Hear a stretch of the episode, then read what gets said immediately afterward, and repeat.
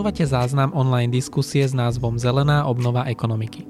Diskusiu organizovali Slovenská klimatická iniciatíva a Euraktiv Slovensko. Takže oficiálne, vážené dámy, vážení páni, vítam vás na ďalšom online seminári organizovanom portálom Euraktiv.sk, tentokrát v spolupráci so Slovenskou klimatickou iniciatívou.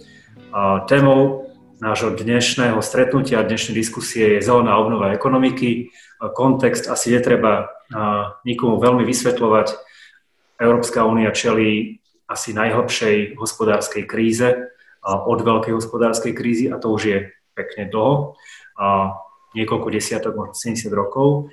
A zároveň Európska únia si ešte predtým, ako prišla táto kríza, stanovila cieľ dosiahnutia uhlíkovej neutrality do roku 2050 a nejaké strednodobé ciele v znižovaní emisí skleníkových plynov. Otázka je, akým spôsobom, do akej miery je možné alebo je potrebné využiť investície do naštartovania ekonomiky po kríze na to, aby sme zároveň dosiahli aj environmentálne ciele. Dnes o tom budeme diskutovať s pomerne širokým, širokým panelom účastníkov, ktorí zahrňajú jednak národných, alebo teda sféru národných inštitúcií, európskych inštitúcií, mimovládnych organizácií, ale aj združenie, ktoré má medzi svojimi členmi aj firmy.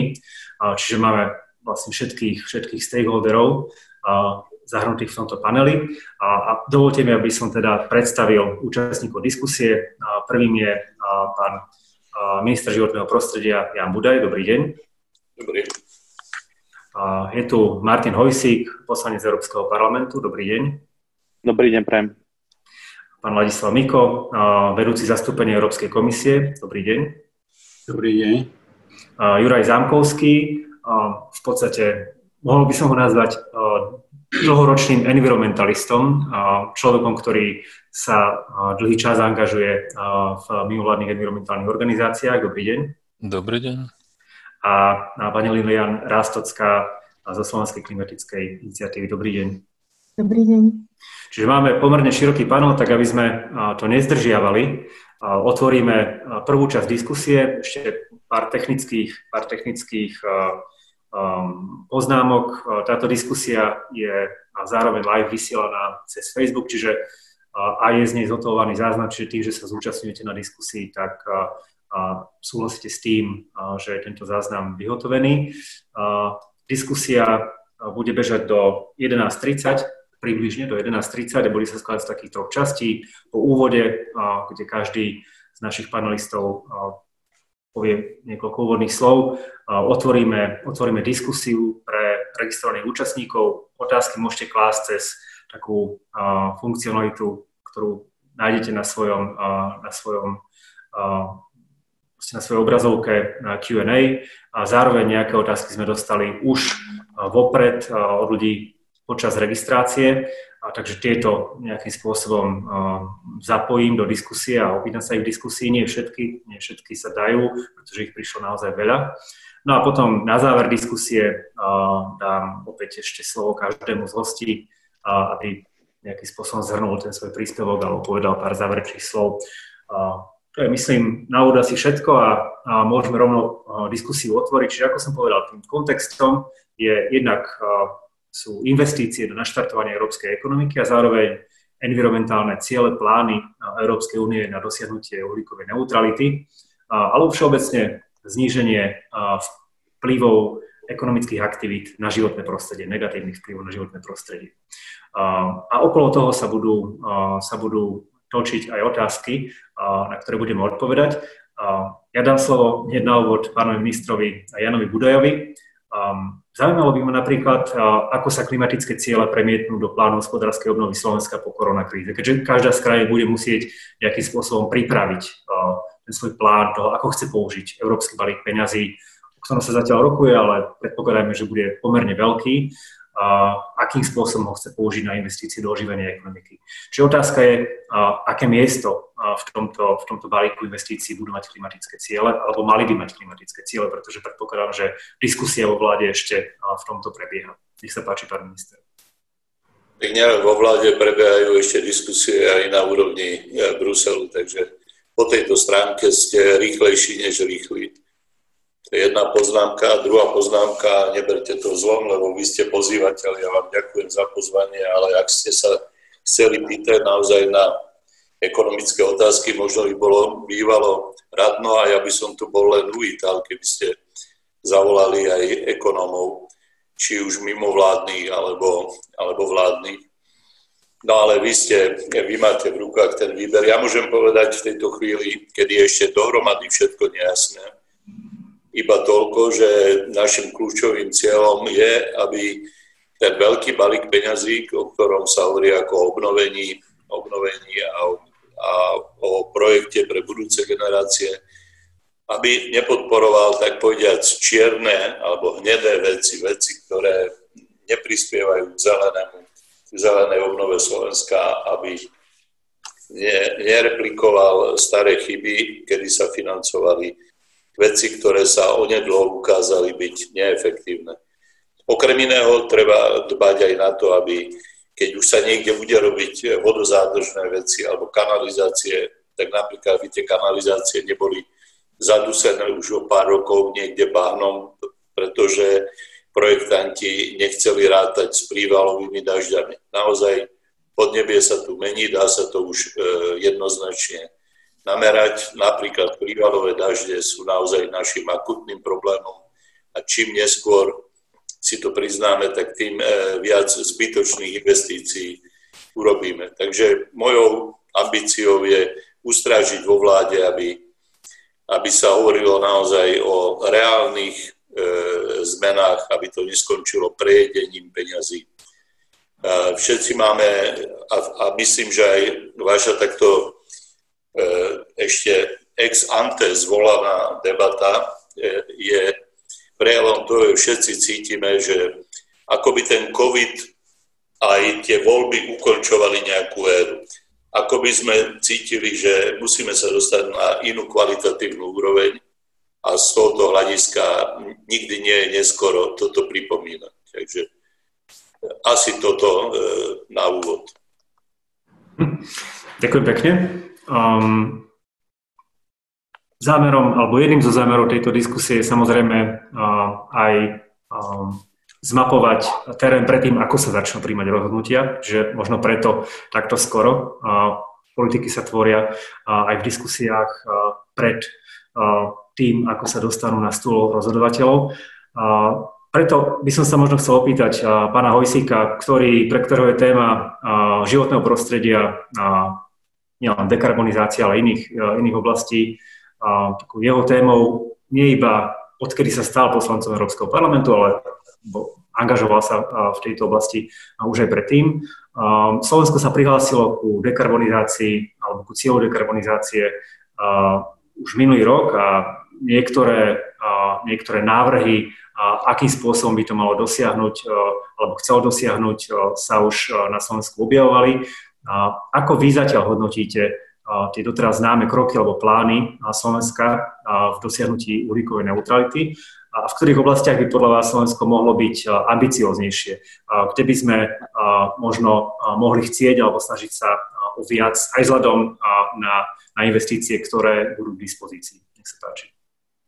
Ďakujem a prajem dobrý deň.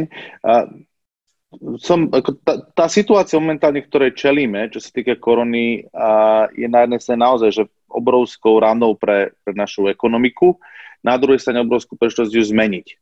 A ja som to vám povedať, že ja nie som len vo výbore pre životné prostredie v Európskom parlamente, ale sedím aj vo výbore pre rozpočet a vo výbore pre priemysel, vedu a výskum a energetiku. A je to veľmi dôležité pre mňa, pretože si tým pádom pozerám a, a zúčastňujem sa diskusie o tom, ako budú vyzerať rozpočty, aj o tom, ako budeme transformovať a akým spôsobom budeme robiť priemyselnú politiku, energetickú politiku v rámci Európskej únie. A dovolím si povedať, že to, že o tom diskutujeme teraz, je veľmi dôležité aj preto, že je veľmi kľúčové, ako začne Slovensko pripravať. Už teraz sa pripravujú podľa toho, čo hovoril ako minister financí, tak štátny tajomník ministra hospodárstva na, výbor, na Európskom výbore minulý týždeň. A preto som veľmi rád, že pán minister povedal, že bude bazírovať na tom, že bude trvať na tom, aby tu bola koherencia, aby naozaj tie peniaze nešli do veci, ktoré idú proti environmentálnym cieľom. Toto je veľmi dôležitá vec a v tejto súvislosti je žiaľ Bohu aj tá situácia na Slovensku neúplne ružová. A na jednej strane som rád, že, že sme sa zaviazali, že tiež akože pán minister pristúpil k tej európskej výzve ministrov za zelenú obnovu, ale to, čo máme pred sebou, je veľmi veľká výzva. A pretože nízkouhlíková stratégia, tak ako bola a postavená za minulé administratívy, už bola v momente, kedy sa dokončovala neaktuálna. Hej, ona hovorila o v zásade len nízkouhlíkovej a neuhlíkovej neutralite, takže tam bude treba urobiť e, novelizáciu, ktorá to zohľadní ktorá dostatočne zohľadní krátkodobú ambíciu, ktorú musíme zvýšiť. Druhá vec je, že žiaľ Bohu stále tu pretrvávajú niektoré ne, inkoherencie, čo sa týka politík. To znamená, že na jednej strane ministerstvo životného prostredia má jasný postoj, že musíme ísť týmto smerom. Na druhej strane ministerstvo dopravy a regionálneho rozvoja pri vyjednávaniach v Bruseli hovorí o tom, že chce peniaze na spalovne v rámci transformácie spravodlivé transformácie Fondu spravodlivé transformácie. Slovensko sa pripája k východoeurópskym výzvam na podporu využívania a rozšírenie využívania plynu, ktoré podľa mňa musíme brať veľmi, veľmi citlivo, pretože tam rizikujeme nielen ohrozenie klímy, ale množstvo uviaznutých investícií, najmä pri veľkej plynovej infraštruktúre. Takže sú tu veci, kde to, to, myslím si, že je veľmi veľa práce, aby sme dosiahli koherentnosť a súčasne aby sme naozaj naštartovali ten prechod. A preto som prišiel s e, plánom zelenej obnovy, a, ktorý rozdávam, posielam a, členom vlády, ale aj a, po parlamente, kde sú už konkrétne projekty. To nie sú úplne novinky, povedzme si rovno. My tu máme napríklad, čo sa týka rekonštrukcií budov, projekty, ktoré sú pripravené, dajú sa začať teraz implementovať, ktoré, na ktoré neboli peniaze a ktoré dokážu uh, pri nejakých 130 miliónov nákladov, napríklad čo týka verejných budov, priniesť 3,5 pracovných miest. Pretože to sú veci, ktoré potrebujeme. My potrebujeme multiplikačný efekt, my potrebujeme situáciu, kedy to, čo budeme robiť, pomôže životnému prostrediu, priniesie pracovné miesta a súčasne ideálne bude mať ešte aj nejaký ďalší efekt, ako napríklad zníženie závislosti od dovozu energetických surovín zo zahraničia. Čiže toto je niečo, kde musíme na to dbať a áno, tiež súhlasím eh, s pánom ministrom v tom, že eh, musíme citlivo eh, plánovať tie veci, ktoré robíme, aby sme nestávali čističky zle, a to je tiež jedna z oblastí, ktoré musíme podľa mňa posilniť, aby sme zabezpečili tiež koherenciu, moje obľúbené nudné slovo, pri napríklad eurofondoch, keď pri regionálnom rozvoji je potrebné, aby tie adaptačné opatrenia boli povinnou súčasťou tých projektov, nie len niečím, čo je dobrovoľné aby sme nemali betónové euronámestička, ale aby sme mali zelené euronámestička, tak povediac. A toto je kopec drobných krokov. Popri tom, čo bude treba, je naozaj začať pracovať na tých veľkých transformačných veciach. A to je, to, to je otázka, že ako budeme ďalej robiť s automobilovým priemyslom, na ktorom sme veľmi závislí, a ako budeme sa zabezpečíme, aby my sme boli krajina, ktorá sa podiela na tej, či to bude elektrina alebo vodík, je v zásade jedno, a na tom prechode na bezemisnú dopravu, individuálnu, aby sme začali masívne prekopávať našu hromadnú dopravu, veď len pri uh, modernizácii, čo sa týka IT systémov, železníc, infraštruktúry, je tam 300 miliónový dlh, ktorý uh, by sme potrebovali zaplatať, ktorý by prispel k lepšiemu využitiu infraštruktúry železničnej, čo by prispelo tiež k zníženiu emisí, pretože v doprave nám stále rastú emisie, to je veľký problém. A v neposlednom rade, ako budeme pracovať s ťažkým priemyslom, ktorý má energetickú náročnosť, lebo nemá byť cieľom, aby sme prišli o tento typ priemyslu, má byť cieľom, aby sme spolu s priemyslom rozbehli transformáciu. Lebo povedzme si rovno, planete je jedno, či, tá emis, či, tie, či, tá, či tie emisie sú v Číne alebo u nás. My musíme znížiť. A keď dokážeme bezemisne vyrábať u nás, tak to je dobré pre krajinu, je to dobré pre planetu. Ďakujem. Ďakujem veľmi pekne. V podstate obaja rečníci, pán minister a pán poslanec sa zhodli na potrebe nejakým spôsobom koordinovať cieľ a zabezpečiť koherentnosť týchto cieľov. Jedným z tých, ktorý bude hodnotiť, či národné ciele sú dostatočné, ale aj či sú koherentné, je Európska komisia. Zatiaľ sa zdá, že tie spôsoby, alebo ten spôsob, akým peniaze z nazvime to, fondu na protikrízovú, teda pokrízovú obnovu budú plynúť do členských krajín, je, že členské krajiny budú musieť vypracovať nejaký plán, ktorý potom prejde hodnotením, podobne ako zhruba ako pri štandardných eurofondoch. Otázka pre, pre pána Mika je, do akej miery a akým spôsobom bude Európska komisia pri schvalovaní týchto národných plánov prihliadať na environmentálny rozmer. Do akej miery tam budú dôležité tieto kritéria, ako je napríklad znižovanie emisí. Jasne. Tak na túto otázku sa dá odpovedať jedným slovom, že bude, alebo trošku teda komplexnejšie a pôjdem tou druhou cestou.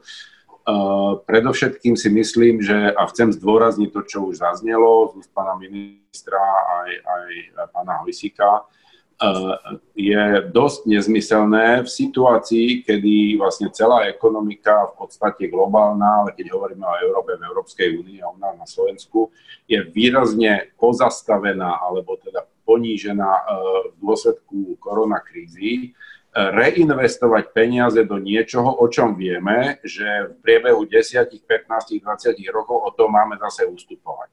Čiže to vytvára jednu obrovskú ekonomickú príležitosť. Keď sme sa bavili o Green Deal ako hlavnom, jednom z hlavných programov e, Európskej komisie súčasnej, hlavný programový dokument, tak sme sa bavili o tom, že je to niečo, čo bude mimoriadne drahé, ale musíme to urobiť kvôli klíme, klimatickej zmene, klimatickej neutralite. Teraz sme sa dostali do situácie, že sa paradoxne mobilizuje vlastne oveľa viac peňazí, než sa pôvodne počítalo, že bude potrebné na ten Green Deal. Takže my sme v situácii, kedy máme E, zatlmené to, čo chceme tlmiť, alebo čo sme chceli tlmiť e, dlhodobo s výhľadom do roku 2050 a súčasne máme peniaze na to, aby sme e, naštartovali tú ekonomiku už tým smerom, ktorý je nejakým spôsobom predvídaný v tej stratégii zelenej dohody. Takže si myslím, že toto je proste príležitosť, ktorá sa nesmie premeškať. V momente to nie je len o prejedení, ale je to aj o tom, že ako by sme povedali dostihovou terminológiou, ne, ne, netreba vsadiť peniaze na mŕtvého konia. Treba ísť proste smerom, ktorý, ktorý má nejakú, nejakú perspektívu. Samozrejme to má akože veľmi široký rozmer. E, tá zmena, ktorá je potrebná, je, je zásadná a ja tu chcem upozorniť na dve veci. Jedna je také vnímanie toho problému, že keď hovoríme o klimatickej neutralite, tak je taká tendencia rozmýšľať o tých veciach, ktoré nejak a priori prvoplánovo súvisia s klímou. Ale treba si uvedomiť, že e, vlastne to fungovanie planetárneho ekosystému je veľmi zložitý mechanizmus a že sa ukazuje, že jedno bez druhého, teraz keď budem hovoriť o fungovaní ekosystémov a o e, povedzme stave e, uhlíkatých, hlavne teda CO2 vo vzduší, že to veľmi súvisí. To znamená, že kríza biodiverzity a ekosystémov je pri najmenšom taký veľký problém, ako je problém klimatický, tak ako je vnímaný všeobecne. A už sme sa poučili v minulosti aj na európskej úrovni, že keď sa robia kroky len jedným smerom, e, tak to môže vlastne paradoxne dopadať veľmi nepriaznivo pre celý ten systém. To, čo mám na mysli, je napríklad otázka biopalív a otázka toho, ako sme sa zachovali v dobrej viere, e, že chceme zlepšiť nejakým spôsobom emisie CO2, ale spôsobili sme si e, veľký problém zase v inej oblasti a v súčte to vlastne dopadá e, nie dobre pre celý systém. Čiže e, nie je to len problém ovzdušia, klímy, skleníkových plynov, je to problém krízy biodiverzity a krajiny, čo treba riešiť a fungovanie krajiny je podľa mňa kľúč. A prečo o tom hovorím? Lebo keď sa budeme baviť o tom, kam majú tie investície, tak do fungovania krajiny vieme zmysluplne utratiť strašne veľa peňazí, e, zamestnať veľa ľudí, naštartovať ekonomiku a pritom sa dostať aj ekonomicky na úrovne, ktoré sú priateľné z hľadiska teda nejakých predstav e, povedzme európskej spoločnosti. Toto sú veľmi dôležité veci. Ja rád používam príklad, lebo ako pôdny biolog sledujem, čo sa deje v pôde, tak degradácia pôdy je úplne akože geniálny príklad, ktorý to všetko spája, lebo degradovaná pôda uvoľňuje e, do ovzdušia CO2, ktorý sa rozkladá, stará organická hmota, čiže prispieva ku klimatickej zmene. Súčasne stráca potenciál na produkciu, to znamená, že produkuje menej potravín, ktoré potrebujeme a súčasne vlastne prestáva fungovať ako, e, ako najdôležitejší mechanizmus na zadržiavanie vody, ktorú potrebujeme a tak ďalej. Ktorýkoľvek e, environmentálny problém si zoberieme, tak vlastne e, v tej pôde nájdeme jeho odraz. A ukazuje to tú komplexnosť, že nemôže sa riešiť len jedna vec a, a s druhou počkať, až to bude neskôr. Čiže to je jedna vec. A druhá poznámka, ktorú som e, chcel povedať, je, že uh, už to tu zaznelo, Európska únia uvoľňuje obrovské prostriedky na naštartovanie alebo znovu naštartovanie ekonomiky. A počuli sme, že ešte nemáme úplne akoby presnú predstavu, čo konkrétne budeme robiť e, z hľadiska teda našeho problému, ale na druhú stranu prosím pekne uvedomme si, že e, z tých peňazí z nástroja obnovy a odolnosti, ktorých na Slovensko príde obrovská suma 6,8 miliardy eur, tak 60% musí byť zakomitovaných a vlastne utratených do roku 2022. My nemáme veľa času teraz sedieť a rozmýšľať, že ako by sme, čo by sme, lebo v podstate už na konci tohto roka by mal byť hotový ten plán a na začiatku budúceho roka by sme mali začať čerpať, aby sme vôbec boli schopní tie peniaze zmysluplne utratiť. Čiže je tu nejaká urgencia časová eh, a práve preto si myslím a veľmi som rád, že takáto diskusia sa organizuje, eh, ktorá súčasne samozrejme bude tlačiť aj ten rozhodovací mechanizmus, a tie pravidlá alebo tie princípy, ktoré pán Budaj povedal, samozrejme sú zmysluplné a verím, že to tak teda bude, bude fungovať. Ale len chcem povedať, že nemáme bohvie koľko času na to, aby sme sa rozhodli. Musí to byť veľmi rýchle. Ďakujem pekne. Tak ako ste povedali, ten balík peňazí bude veľmi veľký, nebude ale nekonečný. Um, problémy environmentálne sú komplexné, treba k nim pristupovať holisticky, zároveň um, asi bude potrebné vybrať priority, do ktorých investície pôjdu, pretože inak by sa tie peniaze rozpadli na množstvo malých projektov, ktoré možno nebudú mať ani, ani žiadaný, žiadaný význam, zmysel, dopad. Preto moja otázka pre pána Zamkovského je, v ktorých oblastiach podľa vás Slovensko potrebuje najväčšie investície alebo najakútnejšie investície do zelenej transformácie ekonomiky? Ktoré oblasti, kde, kde máme ten environmentálny dlh najvyšší? Nech sa páči. Ďakujem za slovo. Ja ešte sa trošičku vrátim a dotknem sa tej doznievajúcej prvej vlny pandémie koronavírusu. Tá nám totiž to odhalila zraniteľnosť našej spoločnosti voči globálnym hrozbám. Jeden vírus obratil celú ekonomiku hore nohami na celom svete a paralizoval aj fungovanie tých najvyspelejších krajín. A to napriek tomu, že máme k dispozícii historicky asi bezprecedentnú techniku, technologickú, finančnú a informačnú výbavu. Hej, skrátka sme zdanlivo najlepšie pripravení čeliť nejakým vážnym výzvam. Ale táto pandémia v plnej náhote potvrdila, čo väčšina vzdelaných ľudí už dávno tuší alebo vie, že neistota začína byť definičný znak súčasnosti a že verejnú politiku treba budovať na, na faktoch, na poznaní a že prevencia a prezieravosť sa musia stať piliermi plánovania akéhokoľvek ďalšieho rozvoja. A to platí či pre Spojené štáty, Britániu alebo Slovensko. Nezávislá veda už 50 rokov, od 70. rokov minulého storočia stále nastojčivejšie upozorňuje politikov na to, že najvážne, jednu z najvážnejších hrozie pre spoločnosť e, modernej éry predstavuje globálne oteplovanie a zmena klímy, to tu už bolo spomenuté.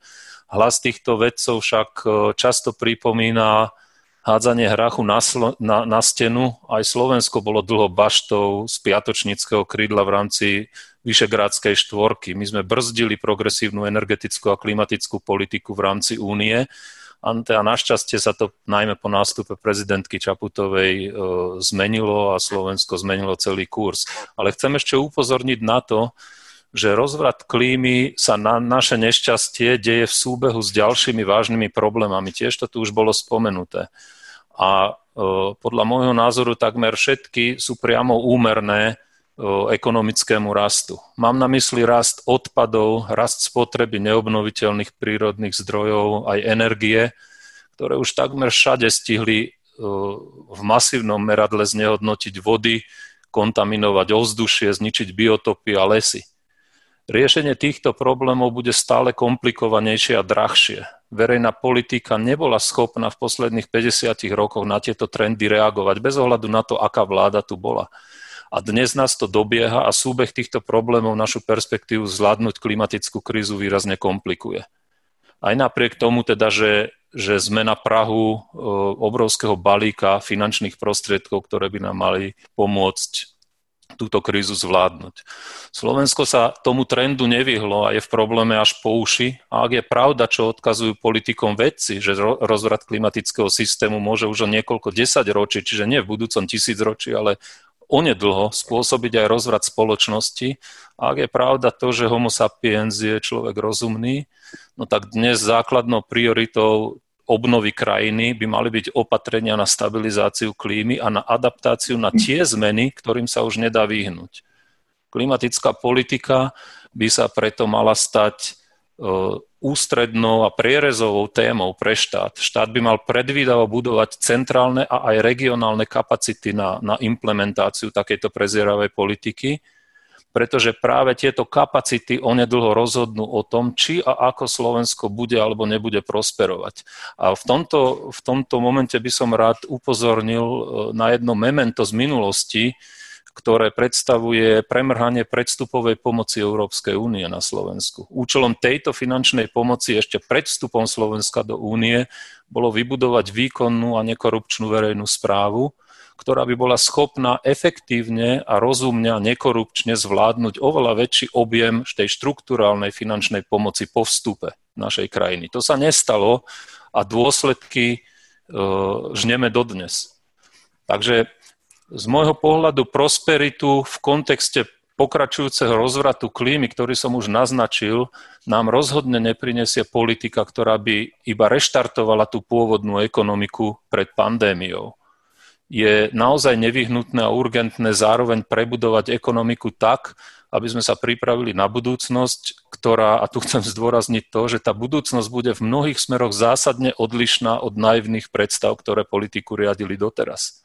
A týka sa to všetkých kľúčových rezortov, od energetiky, dopravy, e, vodného hospodárstva, polnohospodárstva, lesníctva, stavebníctva až po vedu a vzdelávací systém.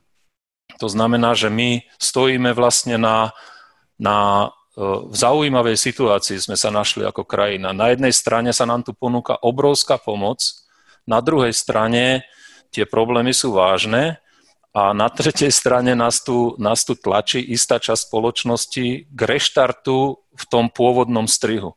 To znamená, že ja veľmi držím palce e, novej vláde, ktorá má zatiaľ kúraž e, s týmto niečo robiť a tu ten reštart urobiť inak, ako, ako by človek bežne očakával, že bude to iba pokračovaním tom, toho predkrizového stavu.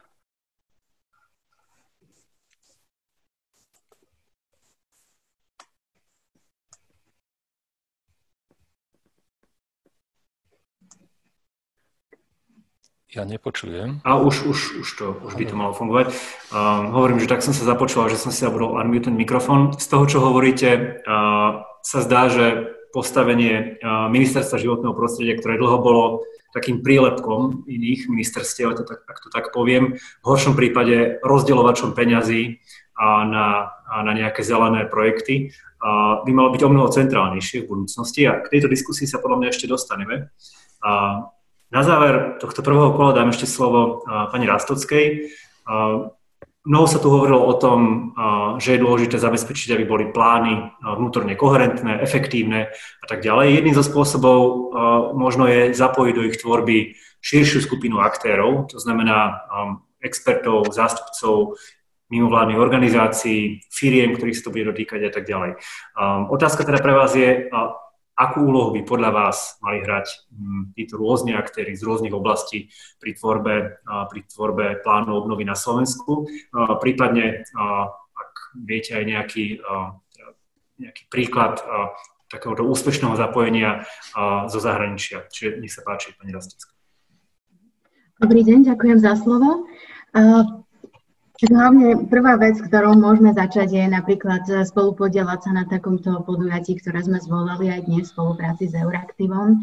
A to hlavne na základe toho, že v programu vyhlásení vlády je uvedené, že práve táto príležitosť z koronakrízy nám dáva možnosť poučiť sa a začať budovať zelenšiu a voči zmenám klímy odolnejšiu ekonomiku. Takže na to veľmi pozitívne reagujeme aj v celom treťom sektore a snažíme sa kvázi pomôcť v naplňaní aj tohto cieľa.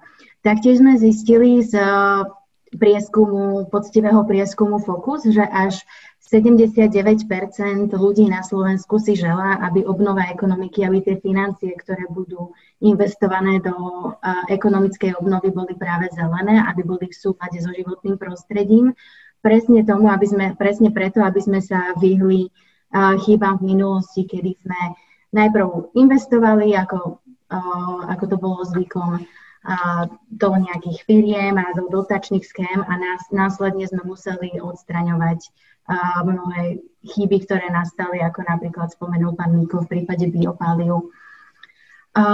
Taktiež v programu vyhlásení vlády sme vyhodnotili, že až, 9, že až 90% nás zhoda s cieľmi Európskeho zeleného dohovoru, kde tiež vidíme príležitosť na, na ďalšiu spoluprácu aj s tretím sektorom, aj odborným, odbornou spoločnosťou.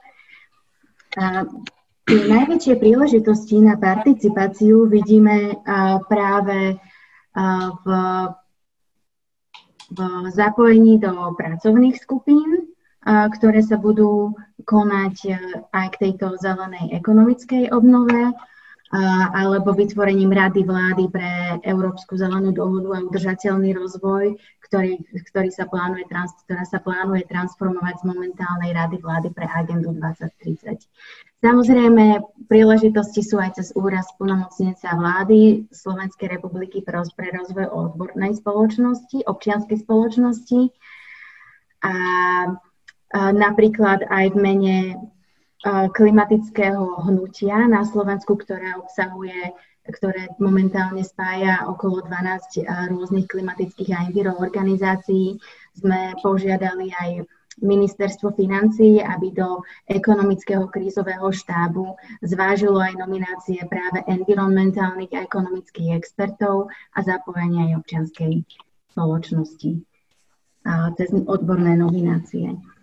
Potom sú to samozrejme aj rôzne nezávislé platformy pre, komunikáciu zúčastnených strán a, tretí sektor dáva možnosť aj posúvať informácie zo súkromného sektora, pretože častokrát a, sú pri realizácii aj niektorých klimatických cieľov nie sú potrebné nejaké veľké zelené investície, ale častokrát sú k dispozícii mnohé procesné, jednoduché veci, ktoré sa dajú odstrániť a jediné, čo chýba, je tá priama komunikácia medzi, medzi napríklad uh, ministerstvami a, a súkromným sektorom. Takže toto je tak v skratke, ale čo je veľmi kľúčové, čo som vlastne už aj naznačila, je, že, že sa spájame v rámci klimatického hnutia a už sme dali tiež aj odporúčania prvom balíku vláde aj ministerstvám na konkrétne riešenia, pri ktorých by mali myslieť, keď, keď sa bavíme o zelenej ekonomickej obnove v oblastiach, už sme ich dali v oblastiach budov, vodného manažmentu, udržateľnej energetiky a pôdohospodárstva. A plánujeme aj spoločne spoločnými silami poskytnúť ďalší balík, ktorý bude obnášať zelené investície, príležitosti pri odpadovej politike a tak ďalej. Ale ten princíp vlastne zostáva rovnaký, ako aj spomínal pán minister Budaj, keďže si už dovolím aj priamo zareagovať na tú jeho výbornú poznámku práve k vodnej politike, že tak ako to spravili pri vodnom manažmente, že jednoducho zastavili rôzne projekty do do kontroverzných investícií do priehrad alebo sivej infraštruktúry. A po dohode s odborníkmi sa ide kvázi, ak som to správne pochopila, prehodnocovať, že či sa nedajú tieto investície využiť rozumnejšie s väčšou prídanou hodnotou napríklad do prírode blízkych opatrení na vodných tokoch, ktoré pomôžu riešiť aj túto súčasnú krízu sucha, ktorá nám momentálne nastáva toto leto ešte nad rámec korona krízy. Takže toľko na úvod. Ďakujem pekne.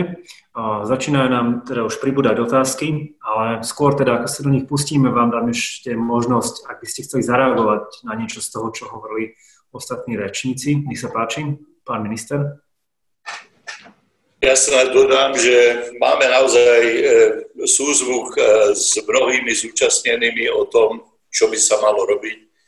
Dôležité je takisto, aby sme e, hľadali a našli súzvuk charakteristike reality, aká je Slovensko bolo storočie zadný dvor iných štátov. Storočie. Primerane tomu tu boli umiestnené ťažký priemysel, jadrová elektráreň, e, chemický priemysel s vysokým rizikom voči životnému prostrediu. Že ako sme to zvládli, toto rozhodovanie o, o nás a túto pozíciu zadného dvora, potom ani netreba hovoriť, pretože naozaj e, krajina je zašpinená chemickými skládkami, e, napriek montážnym halám, ktoré prišli a reťazcom, ktoré zbudzujú dojem, že sme predsa len už v 21. storočí.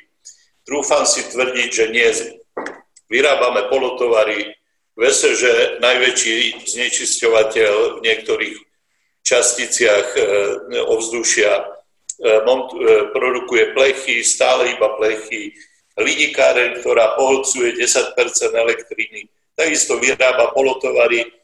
Nikde nevidím ani len slovenský bicykel. Finálne výrobky, v tom sme sa zatiaľ neprejavili. Znalostná ekonomika, je iba táranina a sluby a rozkradnuté alebo podivne investované peniaze do vedy, alebo najnovšie aj zmiznuté peniaze z vedy.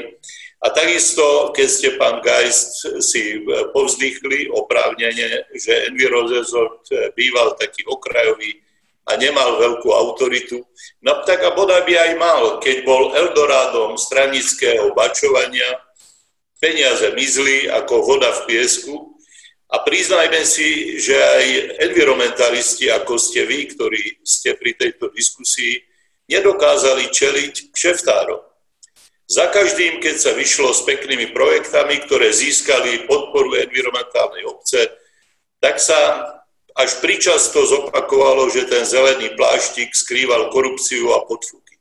Spomente si, ako dopadli a dopadajú ešte stále malé vodné elektrárne, podelené podľa stranických a kšeftárských záujmov, ako dopadla fotovoltaika, ako, dopadol, ako dopadla biomasa. Iba veterné elektrárne sa ešte neprehnali našim mlinčekom na kšefty a tak sa ešte nerozkradli veterné elektrárne. Naozaj environmentalisti sa musia naučiť, a to je môj naozaj úprimný záujem, pomenovať veci, aké sú neopakovať floskule, aké by sme chceli utopické veci mať, ale pomenovať si, aké sú. Ak teraz vláda rozpúšťa nemalé peniaze na e, náhradu platov, e, na náhradu nájomného, na sociálnu podporu, možno pre niektorých je to e, už spiatočnícke. Nemala by teda financovať. Nie je také jednoduché krajinu, ktorá bola založená ako zadný dvor a ktorá po revolúcii ten svoj technologický skok ešte neabsolvovala. Nie je z nás žiaden Tajván ani žiaden stredoeurópsky tiger v znalostnej ekonomike. Tých zopár úspechov, na ktoré sme veľmi píšni, v IT sektore, v takom, v onakom, e, nezakryjú hrubú realitu. Ja som sa včera vrátil e, z z krásnej, e, z krásnej lokality, plnej čistej prírody, kde žijú aj 30 rokov po revolúcii pomerne rurálni ľudia. Je to Muránska planina, tí ľudia sú báječní, ale nechcú prestať rúbať. My chceme, ministerstvo chce vyhlásiť 50% Muránskej planiny rezervácie ako zónu bez zásahov. Tá príroda si to zaslúži, tá Muranská planina je náš poklad a je ideálna na to, aby sa to uskutočnilo. Ale ľudia mi hovoria, my vieme len rúbať. Vy ste nám nedali inú alternatívu. Mladí ľudia odtiaľ to utekajú, nemajú žiaden nápad. Takže e, Slovensko naozaj je pred veľkým skokom a ja to prežívam rovnako ako vy, mám presne ten istý názor ale treba si povedať, že z akého poschodia skáčeme a to je naozaj veľmi ťažké poschodie. Slovensko, ja sa z toho neteším, ale má jadrovú energetiku. Sám som proti nej bojoval. A pozeral som, ako sa rozpustili e, šíky aktivistov, preto je tvrdá realita ukázala, že iné alternatívy, najmä keď je už naozaj v tých rokoch prichádzalo poznanie, že oteplovanie a klimatická kríza sú tu, tak e, e, predstava ostatných alternatív bola ešte, ešte rizikovejšia alebo nevítanejšia. Naozaj sa musíme naučiť si presne pomenovať, na, z, akého, z akého východiska vychádzame a povedať si naozaj, že krajiny ako je Slovensko istú dobu budú zápasiť s prechodnými ťažkosťami. Dôležité je ale, aby nezakladali e, výroby a investície do vecí, ktoré idú opačným smerom, než hovorí.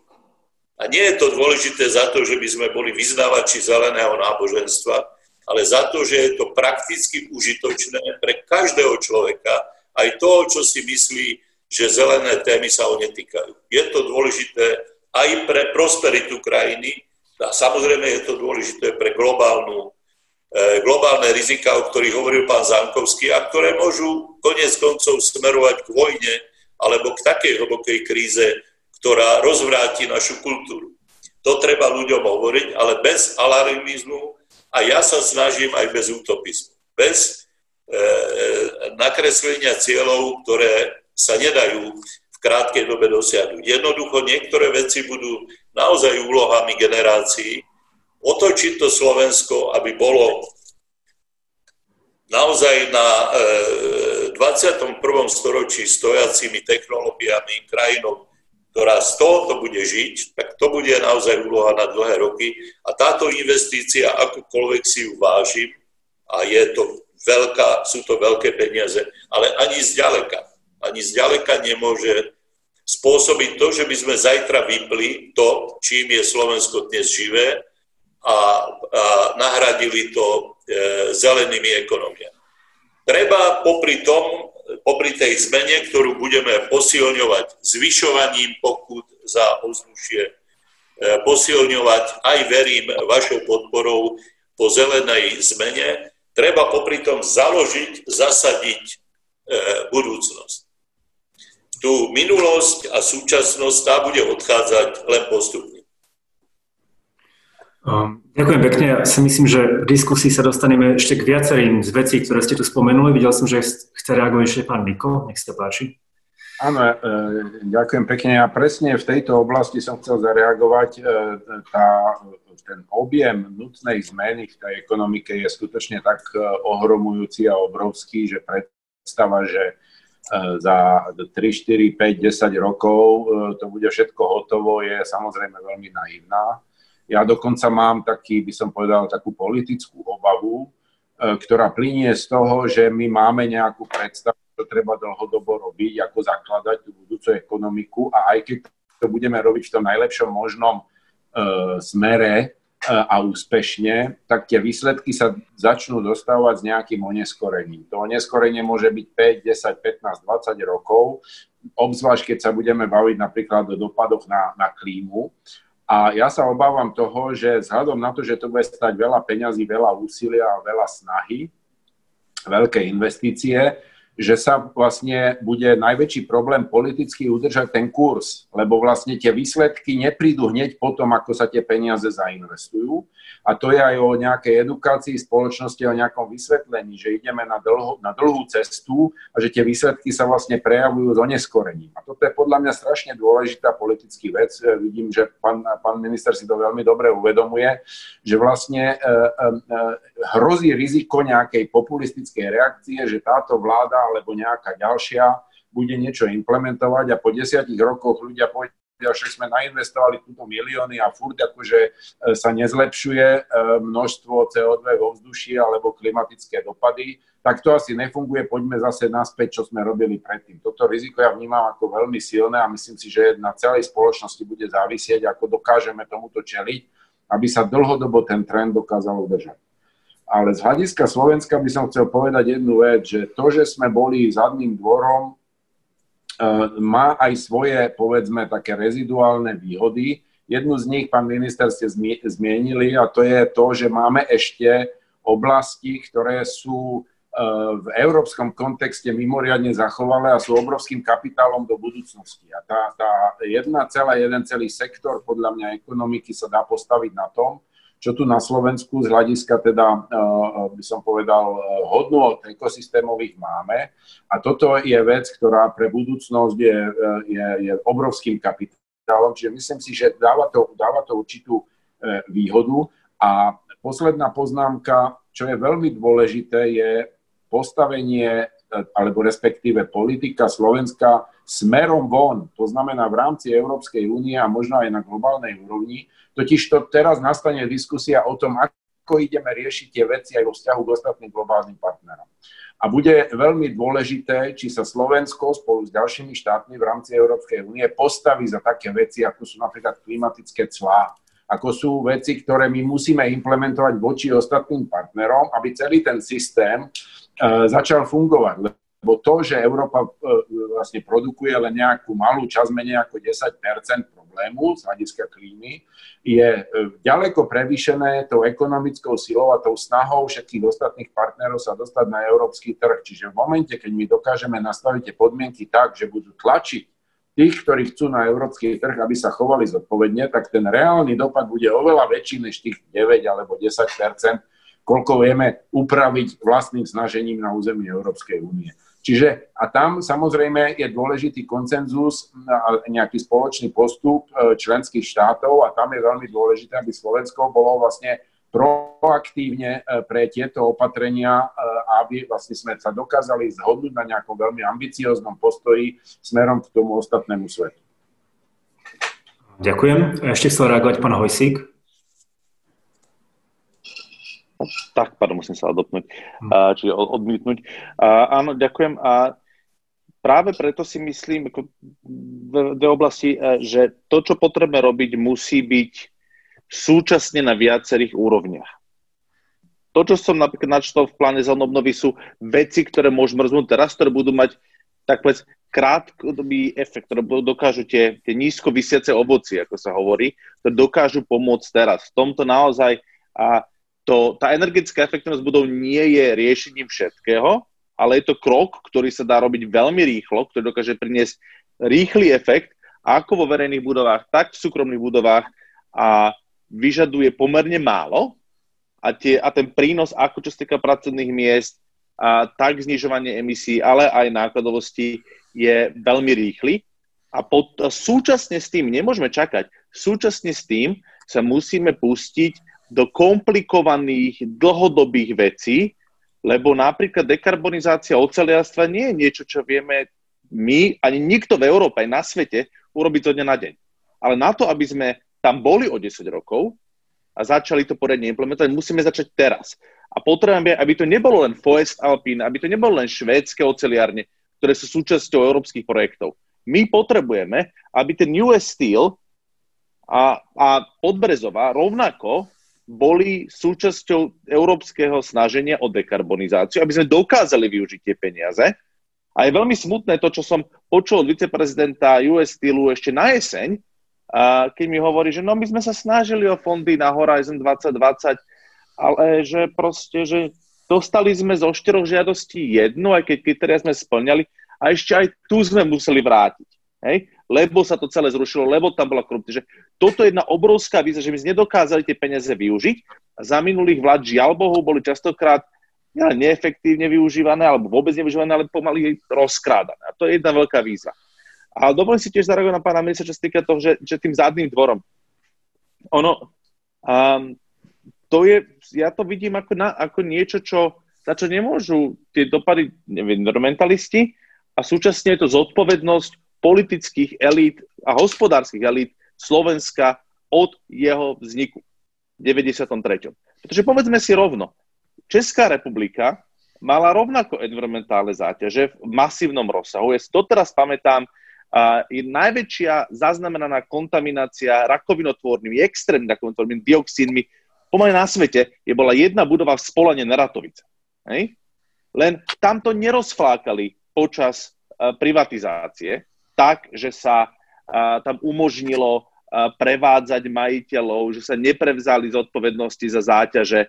To, čo teraz vidíme v Chemku, to, čo vidíme v Istrocheme, v Rakúnska skládka, bývalý Kalek Zlaté Moravce, množstvo environmentálnych záťaží je na zodpovednosti politických elit minulosti, či už Mečer v 90. rokov, ale aj 2000 rokov, ktoré v podstate toto absolútne neriešili a za to si môžeme my sami. Za to nemôže to, že sme boli federácia, to nemôže to, že boli socializmus, za to nemôže ani únia, za to si môžeme my sami. A to je teraz obrovská výzva, ktoré vy čelíte, ktoré my čelíme ako krajina, ako toto napraviť, lebo naozaj ten systém tu nefungoval. A toto je veľmi veľký problém, ktorý musíme riešiť. A to je niečo, čo potrebujeme naozaj naštarto, naštartovať tú zmenu. A áno, máme tu veľké výzvy, čo sa týka priemyslu a inovácií. To, aby sme my boli tí, ktorí dokážu využiť tie procesy, ktoré nám Európa prináša, čo sa týka aj vzdelávania, aj čo sa týka inovácií a, a naozaj dať priestor inovatívnym firmám a v geotermále, ale aj dobehnúť to, čo sa zameškalo. Povedzme si rovno, v Ďurkove nám stojí geotermálny zdroj, ktorý by vykuril tretinu Košíc, ale čo robí Teko? Kupuje plynové kotle. Hej? Tie vrty boli navrtané ešte z fáre fondov v 90. rokoch. A doteraz tam stoja. A mohli by vykurovať tretinu. Ja samozrejme neprotirečím trošku E, tie ilustrácie skáču cez storočia. Ja som hovoril o úplne iných dobách, kedy sa založila táto štruktúra Slovenska ako dodávateľa polotovarov a uistujem vás, že je to pred novembrom 89. Ale nehovorím to kvôli tomu, aby som snímal zodpovednosť s politikov, ktorí rozflákali peniaze. Len som povedal, že environmentalisti, ktorým záleží na životnom prostredí, E, málo bojovali s tou korupciou, nehali sa často nachytať na tom pláštiku zelených plánov, za ktorými boli protekcionizmus, kšefty, lebo e, idealistovi sa to jednoducho každému stáva. Chcem e, ale vyzdvihnúť to, čo povedal pán Miko, ísť na dlhú cestu. Lebo od tej zmeny, o ktorej hovoríme, on to veľmi presne pomenoval ísť na dlhú cestu a priatelia, E, povedzme si naozaj jasne, že spoločenstva, politické spoločenstva, ktoré sú schopné udržať strednodobé a dlhodobé projekty, lebo my nie sme zatiaľ ukážkou takéhoto spoločenstva. Nevieme práve preto urobiť e, dobrú reformu školstva, zdravotníctva a všetko, čo je dlhodobý projekt, ktorého výsledky sa ukážu o pol generáciu alebo o generáciu. Takže ešte raz, spoločenstva, ktoré dokážu udržať takéto strednodobé a dlhodobé e, projekty, to, sú spoločen, to nie sú spoločenstva strachu. Ten alarmizmus e, nezbudí takéto spoločenstvo. To sú spoločenstva sebavedomia a spoločenstva, ktoré vedia odkiaľ kam kráča. Poďme spoločne vysvetľovať ľuďom, odkiaľ kam kráčame. Slovensko nebolo vždy krajina skládok, tu existuje istá hrdosť na prírodu, na čistotu tejto krajiny. Slovensko nemusí byť nikoho zadný dvor. Poďme presvedčať ľudí a vysvetľovať tú cestu, ale samozrejme, že sa to neobchá, ne, ne, nemôžeme obísť e, tú realitu, v ktorej sme. Preto som začal hovoriť tie nikomu nepríjemné, teda každému nepríjemné slova o tom, že sa bohužiaľ pod krytím zelenej politiky utrácali a míňali peniaze e, nesprávne alebo neefektívne. Spoločenstvo, ktoré takýto veľký projekt, o ktorom my v tejto debate hovoríme, ustojí, to musí byť spoločenstvo seba dôvery a pochopenia, odkiaľ kam kráča. Nie spoločenstvo vystrašených ľudí. Ďakujem. My inak priebežne odpovedáme na niektoré z otázok, ktoré, ktoré prišli, ale ešte predtým teda, ako sa posunieme k prvému kolu, dám slovo pani Rastickej. Nech sa páči. Ďakujem. Ja som na základe tejto diskusie, ktorú sme tu už, už rozbehli, vypichla také tri zaujímavé perličky z tých, z tých našich riešení, ktoré sme ponúkli v mene toho nášho spojeného klimatického hnutia, aj keď je, funguje v takej neformálnej forme. A presne tam určujeme to, že odkiaľ kam a aké by mohli byť pridané hodnoty. Napríklad je jasne zmapované, že sektor budov je momentálne zodpovedný za 40% konečnej spotreby energie a až 36% celkových emisí CO2 a ďalšieho znečistenia, ktoré potom vedie k zhoršeniu e, stavu kvality ovzdušia. Momentálny stav je, že sme štvrtý najhorší v kvalite ovzdušia v Európskej únii, čo vedie k mnohým e, aj zdravotným problémom. Tým pádom sa nám vytvára aj ďalšia riziková skupina, ako sa napríklad ukázalo teraz e, v prípade krízy COVID pre, pre ďalšie ochorenia. Ale zároveň ponúkame aj, že, že čo sa s tým dá spraviť. Niektoré riešenia sú skutočne jednoduché, ako napríklad zjednotiť dotačné programy, aby človek, ktorý má napríklad záujem o obnovu a niečo robiť s touto situáciou, mal nejaké jednotné miesto, kde dostane všetky informácie. To je napríklad jedna vec, ale sú tam aj pozitíva typu že, že sa im zníži spotreba, zlepší sa ovzdušie a zároveň sa aj podporí regionálne, podporia sa regionálne pracovné miesta, pretože tá napríklad obnova budov verejných rodinných sa koná priamo v tom danom mieste. Druhá napríklad taká perlička je pri udržateľnej energetike, že energetika produkuje až 51% emisí skleníkových plynov, ale zároveň, keď na tom budeme vedieť popracovať, má to veľmi, veľmi výrazné prínosy v podobe zníženia energetickej závislosti zo zahraničia alebo úspory financií občanov a samozpráv zo samotnej úspory energie, ktorá by sa konala pri využití všetkých možných lokálnych zdrojov energie. A najnovšia štúdia aj ukazuje z apríla 2020, že každé investované euro do udržateľnej energetiky priniesie 3 až 8 eur v následujúcich výhodách. Plus sa tam ešte nezapočítajú aj zdravotné benefity, ktoré by boli práve napríklad z čistoty ovzdušia, ktoré by sme museli ďalej dotovať cez zdravotný systém a podobne. Takže uh, Máme takéto konkrétne až ekonomické čísla, ktoré zahovoria v prospech toho, že keď chceme spraviť ekonomickú obnovu, skutočne sa oplatí už zamyslieť na to, že ako na to. Pretože my už sme pripravení na ten technologický pokrok hneď teraz. Inovácie aj skúsenosti z minulosti máme k dispozícii a stačí ich proste implementovať a nemusí to byť ani zďaleka oveľa drahšie, ako keď dáme priamu investíciu napríklad len na nejaké pracovné miesta. My môžeme vytvoriť a podporiť nový sektor, ktorý nám priniesie mnohé ďalšie pridané hodnoty. Takže toto je taký ten základný message, ktorým som chcela zareagovať, že odkiaľ kam a sú mnohé oblasti, v ktorých sa vieme takto posunúť. A je to ekonomicky podložené. Ďakujem pekne. Skúsime sa teda dostať k niektorým otáz- z otázok, ktoré, ktoré prišli. Um, skúsim zhrnúť do takého okruhu. Mnoho z nich sa týka zdrojov, uh, energie, uh, či už na výrobu elektrickej energie, tepla alebo v doprave. Uh, čiže ja to zhrniem do takejto otázky. Existuje podľa vás nejaký konkrétny zdroj energie, uh, ktorý by Slovensko malo, alebo ktorého využitie by Slovensko malo výrazne podporovať pri prechode na, nízku uhlíkovú, na uhlíkovú neutrálnu ekonomiku. A, špecificky, sa, špecificky sa opýtam na tri veci. Tou prvou je, čo s využívaním biomasy. A Miko to už naznačil, že nejaká snaha o väčšie využívanie biopalív v konečnom dôsledku mala až negatívne environmentálne efekty. Takisto využívanie biomasy alebo zvýšenie využívania biomasy viedlo na Slovensku problémom s výrubmi lesov a tak ďalej. Čiže čo s touto, s týmto zdrojom energie, úplne sa jeho využívania vzdať, nastaviť tvrdšie kritéria a tak ďalej.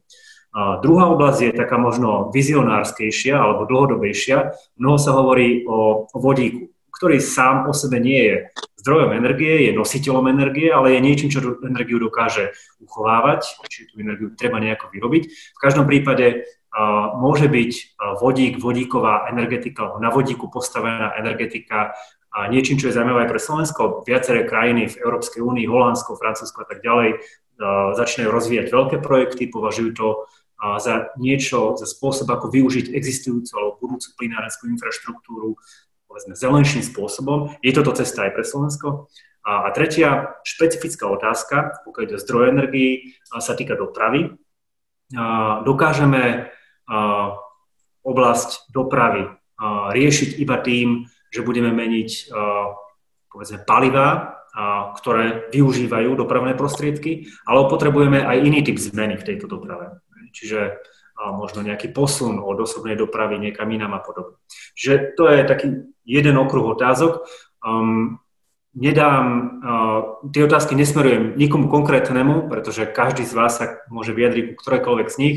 Videl som uh, Prvý sa hlásil pán Hojsík a postupne potom budem dávať slovo pán Miko tak ďalej. Čiže nech sa páči, pán Hojsík. A čo sa týka obnoviteľných zdrojov, teraz samozrejme energy efficiency first, takže odhľadneme od toho, že najprv musíme ísť do energetickej efektivnosti nielen v budovách, alebo naprieč. To je jedna veľmi dôležitá vec.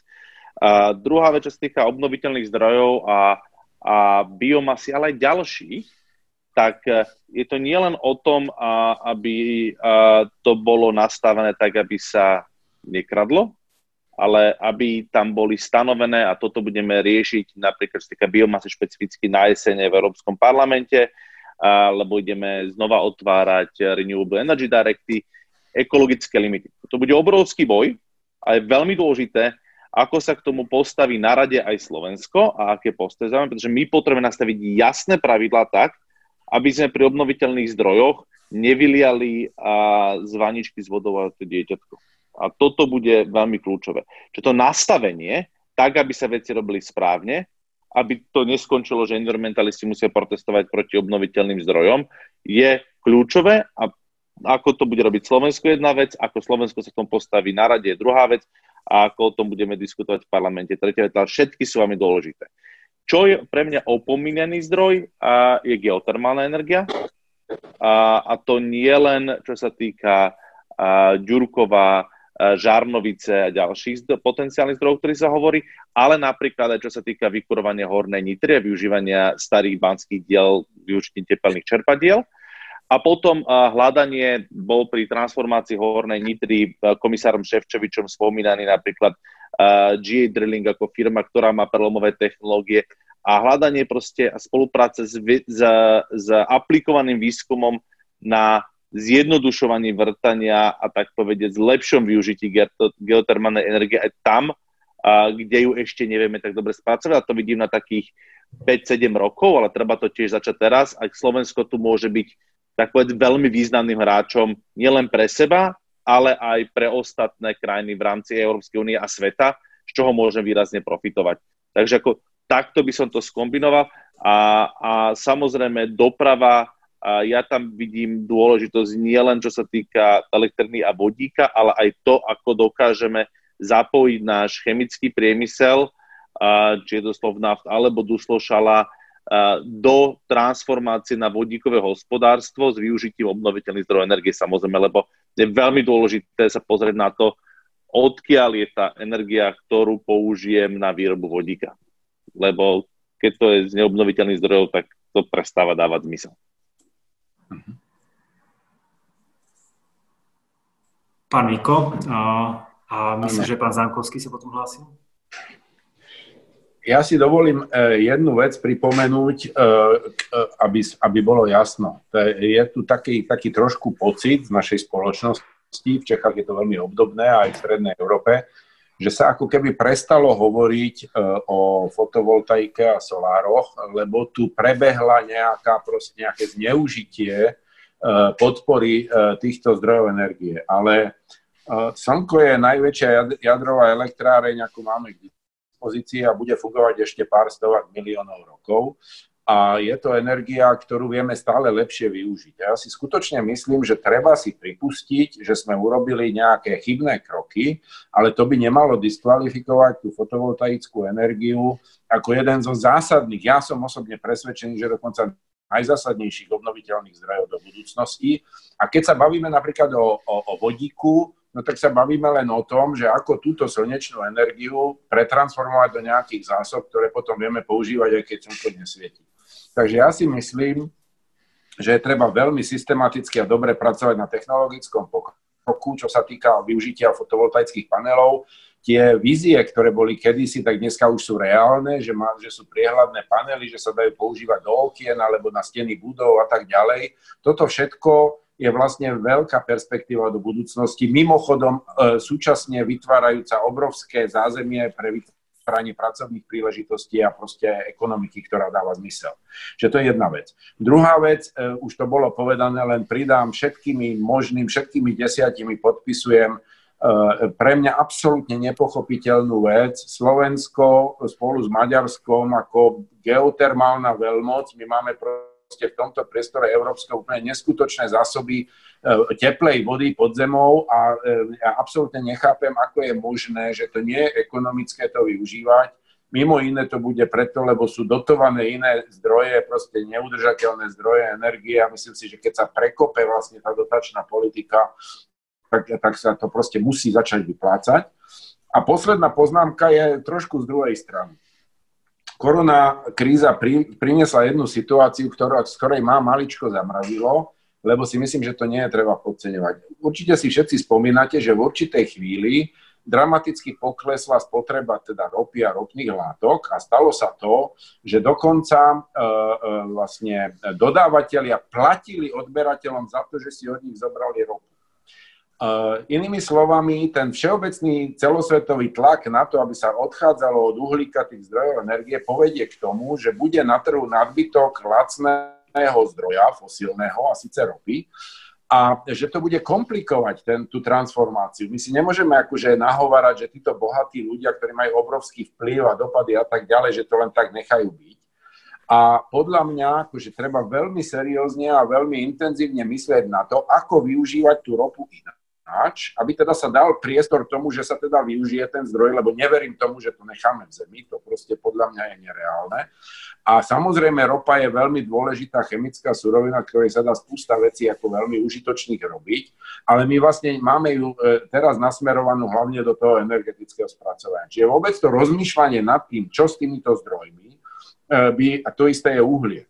Eh, či, čiže čiže eh, na, rozmýšľanie nad tým musí byť súčasťou tej transformácie, pretože ináč to vlastne ekonomicky prevalcujete iné možnosti. To riziko je tam proste veľké a ja som skutočne neveril, že sa ja dožijem situácie, že niekto bude niekomu dávať peniaze za to, že si od neho vezme ropu a stalo sa. Áno, ďakujem. A pán Zamkovský sa chcel zapojiť?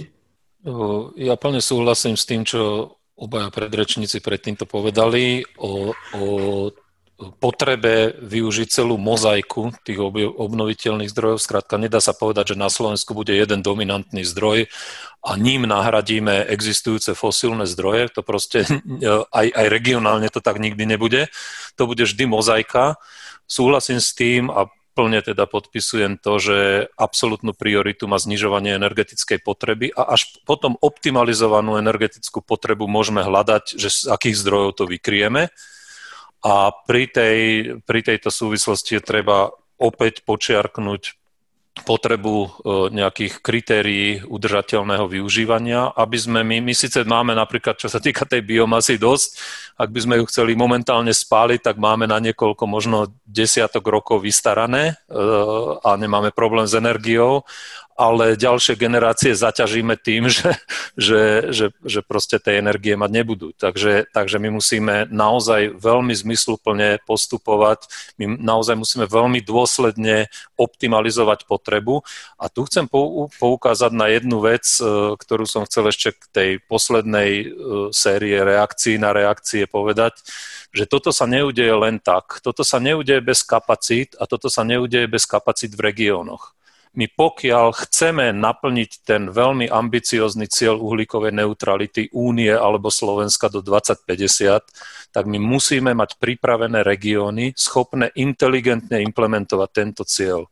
A nie bezhlavo, živelne a, a proste uh, nepripravene. Hej? Pretože potom sa presne dostaneme do tej situácie, v ktorej sme boli pred desiatimi rokmi, kde prišli nejaké možnosti využiť verejné zdroje na podporu solárnej energie a okamžite sa do toho sektoru nasačkoval e, biznis, ktorý, ktorý spôsobil to, že tie výzvy boli nastavené tak, že dnes pomaly je, je hriechom hovoriť o pod, verejnej podpore solárnej energie. Ale to vôbec nemá nič spoločné s tým, že solárna energia by bola zlá alebo neefektívne je dotovať e, jej využívanie úplný opak je pravdou. Tá energia, potvrdzujem to, čo hovoril pán Miko, je, je, to, je to zdroj maximálne perspektívny, treba veľmi uvážene pripravovať e, podporné schémy na jej masívne využívanie, ale musí sa to diať transparentne, musí sa to diať a nielen transparentne, ale musí sa to diať inteligentne, musí mať z toho región F, e, úžitok, musí každé využívanie obnoviteľných zdrojov zároveň musí stabilizovať lokálnu energe- e, ekonomiku a musí prispievať k sociálnym efektom a bene, sociálne benefity, zamestnanosť a tak ďalej. To všetko je možné, ale je dobre, je potrebné, nevyhnutným predpokladom je dobre to naplánovať a my tie plánovacie kapacity nemáme. Preto si myslím, že ten veľký balík peňazí by mal byť do značnej miery investovaný práve do budovania kapacít. To je presne ten beh na dlhé trate, ktorý nám neprinesie zajtra efekt okamžitý, neprinesie nám profit zajtra, ale je, nev, je, nevyhnut, je to nevyhnutný krok preto, aby my sme o 20 rokov mohli byť na tej trajektórii únie smerom k uhlíkovej neutralite. A ešte jednu možno poznámku k tej doprave je taká tendencia spoločnosti stále vyprávať o náhrade jedného druhým. Hej? Nahradíme fosilné auta elektromobilmi. To je podľa mňa z princípu nezmyselná diskusia, pretože ten, ten neuveriteľný nárast počtu individuálnych aut je neudržateľný a nie je nahraditeľný elektromobilitou my v prvom rade musíme prekopať celú dopravnú politiku a jednoznačnú prioritu udeliť verejnej doprave a práve znižovaniu celkového absolútneho počtu osobných aut. Potom, keď my budeme mať rozumný počet aut, potom my môžeme hovoriť o tom, že časť tohto sektora prejde na elektromobilitu, časť treba z ťažkej dopravy prejde na vodík a tak ďalej a tak ďalej. Čiže opäť mozaika riešení, ale už po tej optimalizácii. A, a toto je riešenie. A opäť na toto treba mať kapacity. Na toto, toto sa nedá urobiť piatimi ľuďmi za 10 minút od jedného stola. Mhm. Ďakujem pekne. Pán Budaj, nech sa páči. Ja by som ešte možno doplnil pár vecí, lebo e, teším sa, že sa debata naozaj venuje aj tej dlhej ceste, si uvedomujeme jej, e, jej zásadnosť. Ale teraz pre zmenu zase doplním pár vecí, ktoré možno sú krátka cesta. Už spomínané zateplovanie budov na prvom mieste verejných, veď to je naozaj komické, že tu celý verejný sektor e, vlastne nesplňa žiadnu energetickú normu a e, vôbec sa nesnaží ani len dobehnúť ten privátny sektor, pokiaľ ide o energetiku budov. Ja verím na to, že okrem to, ako môj predrečník hovoril, že musíme dostať ľudí do MHD, do hromadnej dopravy, na prvom mieste dnes máme technológie na to, aby sme nikam ich nedostávali, lebo oni e, sa dosť ťažko dajú takto príkazmi dostať niekam, ale aby sme e, stíšili mobilitu. Teraz skúsenosť COVID-19 je toho príkladom. Ja chcem navrhnúť, teda respektíve som navrhol vláde, niekoľko opatrení na znížení mobility v tomto meste, kde žijem, ale aj ktorá, ktoré by ovplyvnili aj iné mesta. Napríklad máme v rukách aj v dialogu s VUC a s mestami rozfázovať začiatky vyučovacích hodín. My to máme ešte z socializmu, že všetci sa hrnú ráno o 8 takisto začínajú úrady, hoci aj tie úrady, ktoré by ľudia potrebovali, aby boli otvorené nie cez pracovný čas, ale práve niekedy večer o 6. alebo o 7. Toto máme predsa v rukách, to je len otázka zbaviť sa starých stereotypov. Celé štruktúry sídiel by mali v budúcnosti myslieť na to, aby neprovokovali mobilitu.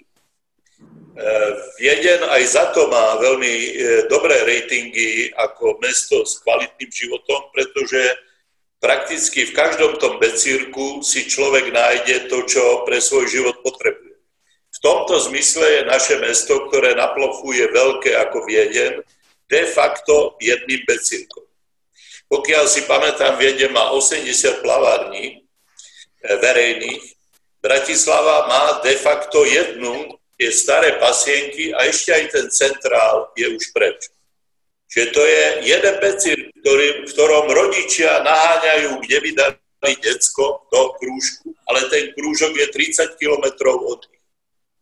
Čiže vyučovacie hodiny, alebo aj stíšenie v štátnej správe. Ja som zaviedol videokonferencie, ešte sa mi to úplne nerozbehlo, ale keďže ministerstvo má aj organizácie, ktoré sú v Banskej Bystrici, v Banskej Šťavnici, v Košiciach, Nebudem ich predsa preháňať kvôli poradám krížom cez celý štát, keď takýmto spôsobom, ako my diskutujeme, môžeme diskutovať spoločne. E, takisto e, e, pripravujem stíšenie to, e, tej mobility prostredníctvom toho, že samotní úradníci ministerstva dostanú home office.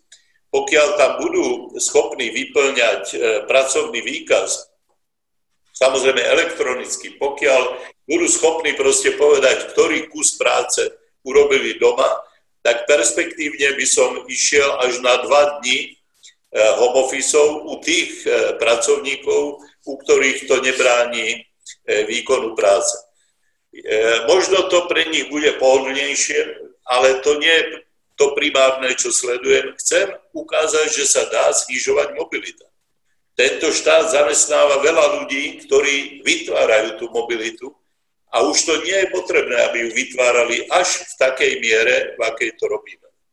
Čiže popri tých eh, dlhých cestách, o ktorých je veľmi dôležité, že hovoríme, a najmä, že hovoríme, že odkiaľ ideme, lebo ideme možno z mínus prvého poschodia, my si nenamýšľajme, že ideme zo zelenej lúky tu je naozaj nejaké dedictvo energetiky, nejaké dedictvo napríklad tých zaostalých regiónov a celé roky sa tu brali peniaze z Európy na tzv. dobiehanie za, zaostalých regiónov.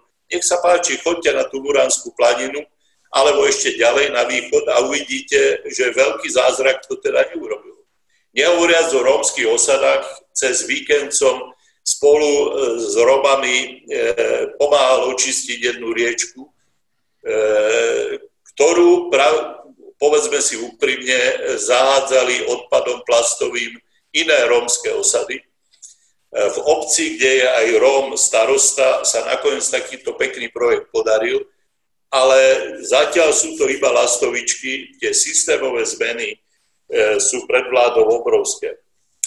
Ešte ste hovorili o tých energetických lesoch a o fóbii zo slnečnej energie. Uistujem vás, že tak ako hovoril pán Miko a ja som presvedčený, že celý ten energetický mix nemôže byť, ten, ten nový mix nemôže byť kompromitovaný tým, že bol zneužitý. To by bolo naozaj uh, hlúpe. Ja verím práve, ako to aj on povedal, veľa na slnečnú energiu. Je to otázka technológií, ktoré ju ešte nedokážu využívať v takej obrovskej miere, akej nám je de facto k dispozícii. Verím aj na skúšanie s vodíkom a takisto biomasa. Slovensko vôbec ešte nepodporuje výsadbu energetických lesov, ktoré v niektorých regiónoch môžu byť riešení. E, čiže tak ako Slovensko vždy bolo pestré, tak je aj pestrá odpoveď.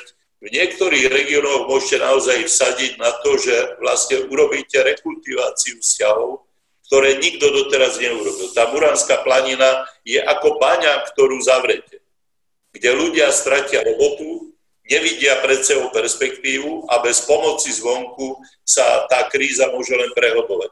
Muránska planina nemala baňu, ale, ale to, ako sa menia vzťahy, ako zlacnelo napríklad drevo, ako sa zmenili ekonomická, ekonomická situácia, ich postavila do outsiderskej pozície a mladí proste odtiaľ utekajú.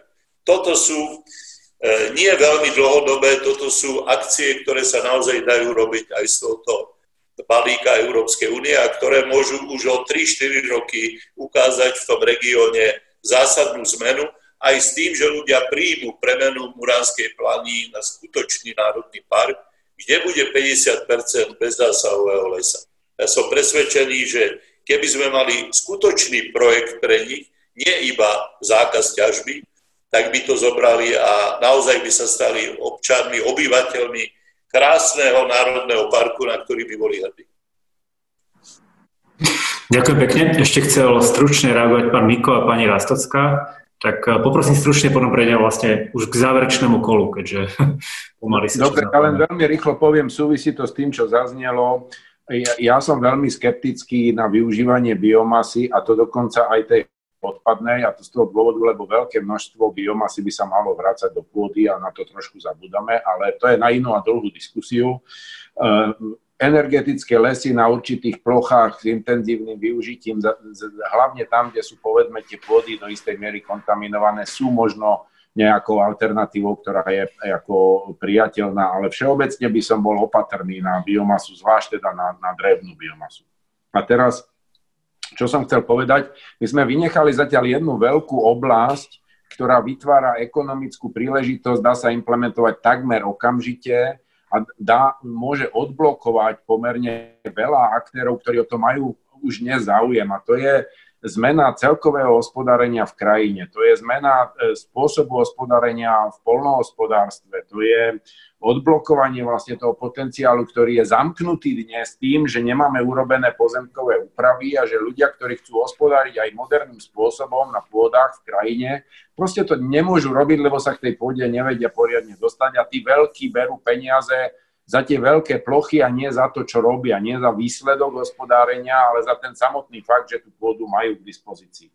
Čiže vlastne tá zásadná zmena hospodárenia v polnohospodárskej krajine, ale lesoch sa dá povedať skoro to isté, je podľa mňa vec, ktorá je v dosahu tejto vlády, ktorá je, e, prinesie viditeľný efekt relatívne za krátku dobu a ktorú môžeme urobiť. Čiže len chcem povedať, že v tom ekonomickom reštarte toto môže zohrať veľmi významnú úlohu. Podotýkam, že tie moderné spôsoby hospodárenia, či už to je nejaká, nejaká, nejaké ekologické polnohospodárstvo, či už sú to špecializované plodiny, či už je to agrolesníctvo, všetky z nich vyžadujú veľ, väčšie množstvo pracovnej sily, e, než to súčasné super intenzívne, super chemické polnohospodárstvo, od ktorého chceme odchádzať, čiže aj z hľadiska zamestnanosti je to proste ideálna cesta. Takže tam rozhodne, a posledné len veta, na Slovensku máme veľmi dobrý teoretický základ. Náš systém hodnotenia krajiny, krajino-ekologického plánovania bol v svojej dobe celosvetovo úspešný, takže máme tam niečo akože aspoň intelektuálne nadrobené. Ďakujem pekne. Pani Rastocká. Ja už iba stručne doplním k energetickému mixu a presne aj to, čo spomenul pán Miko, využívanie krajiny. Áno, základný princíp je v tom, aby sme skutočne vedeli naplno využiť prírodné zdroje, ktoré sa nám ponúkajú v tej lokalite, tým pádom sa zníži aj uhlíková stopa a zabránime tak plýtvaniu, pretože teraz si neustále vytvárame dlh budúcim generáciám aj sami sebe uh, v tom, že zbytočne míňame zdroje, ktoré máme v skutočnosti lepšie k dispozícii. Takže toto je aj tá ekonomická pridaná hodnota. Mm-hmm. Ďakujem pekne.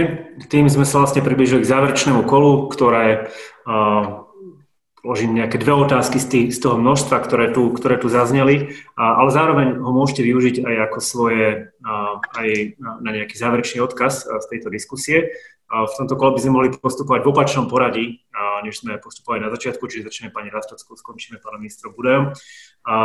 Je dve otázky, ktoré jedna z nich tu častokrát zaznievala, environmentálne záťaže z minulosti, mnohokrát opakovaná otázka, či a do akej miery by tento problém mal byť riešený z peňazí, ktoré dostane Slovensko na obnovu po koronakríze.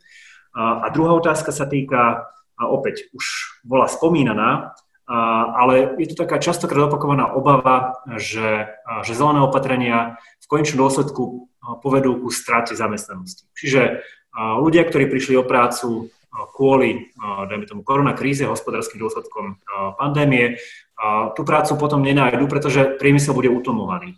Otázka je, či je to tak. A otázka tiež je, že teraz tá druhá strana mince, či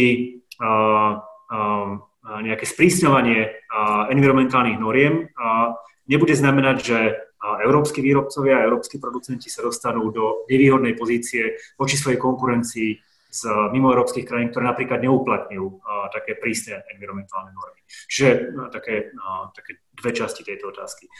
Môžete sa k ním vyjadriť, ak chcete.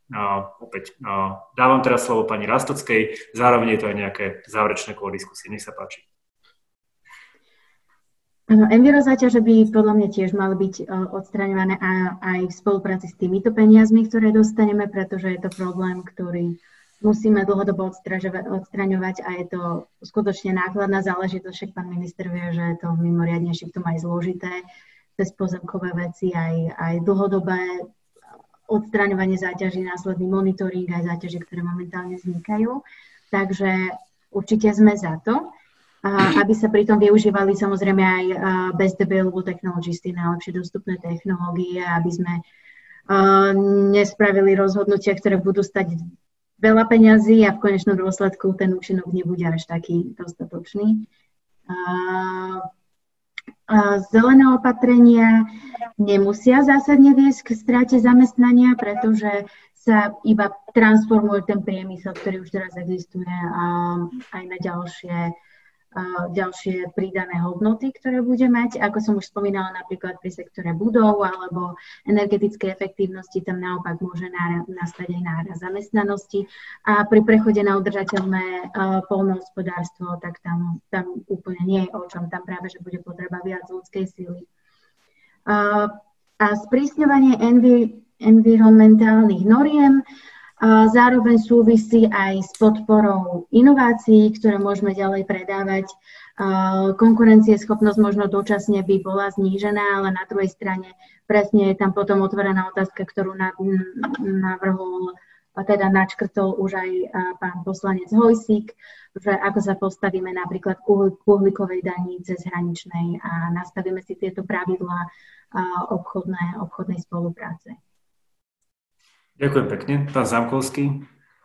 Enviro záťaže z verejných zdrojov opatrne, by som povedal. Enviro záťaže sú častokrát takým nástrojom, ako socializovať škody za sprivatizovaný majetok.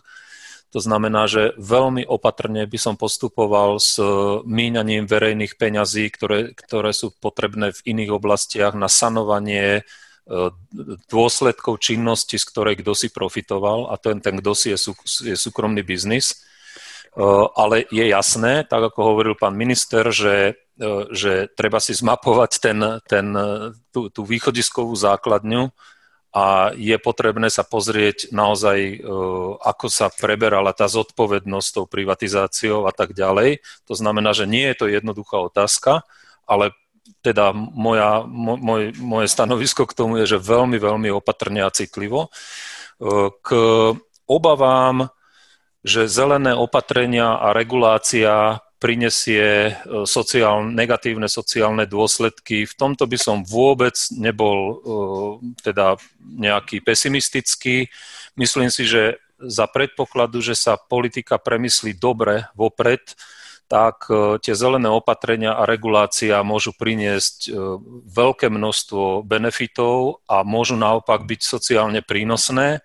My sme robili ešte pod splnomocnencom e, na podporu najmenej rozvinutých okresov niektoré pilotné zámery, napríklad výstavbu čistiarní odpadových vod v malých obciach, kde desiatky rokov ľudia pijú závadnú vodu zo studní a tých obcí nie je 10 a nie je ich ani 100, to je proste obrovský počet malých obcí, najmä na južnom Slovensku. A v prípade, že by sa, že by sa čistiarenské systémy odpadových vod postavili na prírodnej báze, to znamená rozumným spôsobom, ľudovo povedané koreňové čistiarne na konci, tak e, tento typ opatrení nielen prinesie čistú vodu a čisté životné prostredie, ale aj obrovské množstvo e, pracovných príležitostí, ktoré si vyžadujú veľmi nízku kvalifikáciu, pretože gro tých prác napríklad e, je, je vykonateľná ľuďmi bez vzdelania alebo s minimálnym vzdelaním. A to hovorím jeden, jeden e, príklad, e, tých príkladov vo viacerých sektoroch by sa dalo nájsť desiatky, existuje množstvo príkladov dobrej praxe zo, zo sveta aj z okolitých krajín a konec koncov aj u nás sú už prvé lastovičky, ktoré by sa, keď by sa zmainstreamovali, tak máme obrovský efekt. Čiže tej druhej otázky by som sa vôbec nebal. A ešte možno poslednú poznámku k tej regulácii, tak e, napríklad v okrese Snina e, sme pripravovali spolu s partiou ľudí e, okolo nadácie EVIS návrh, ako využiť, ako postaviť celý rozvoj toho, toho dnes veľmi zaostávajúceho regiónu práve na vysokej, vysokom stupni ochrany prírody.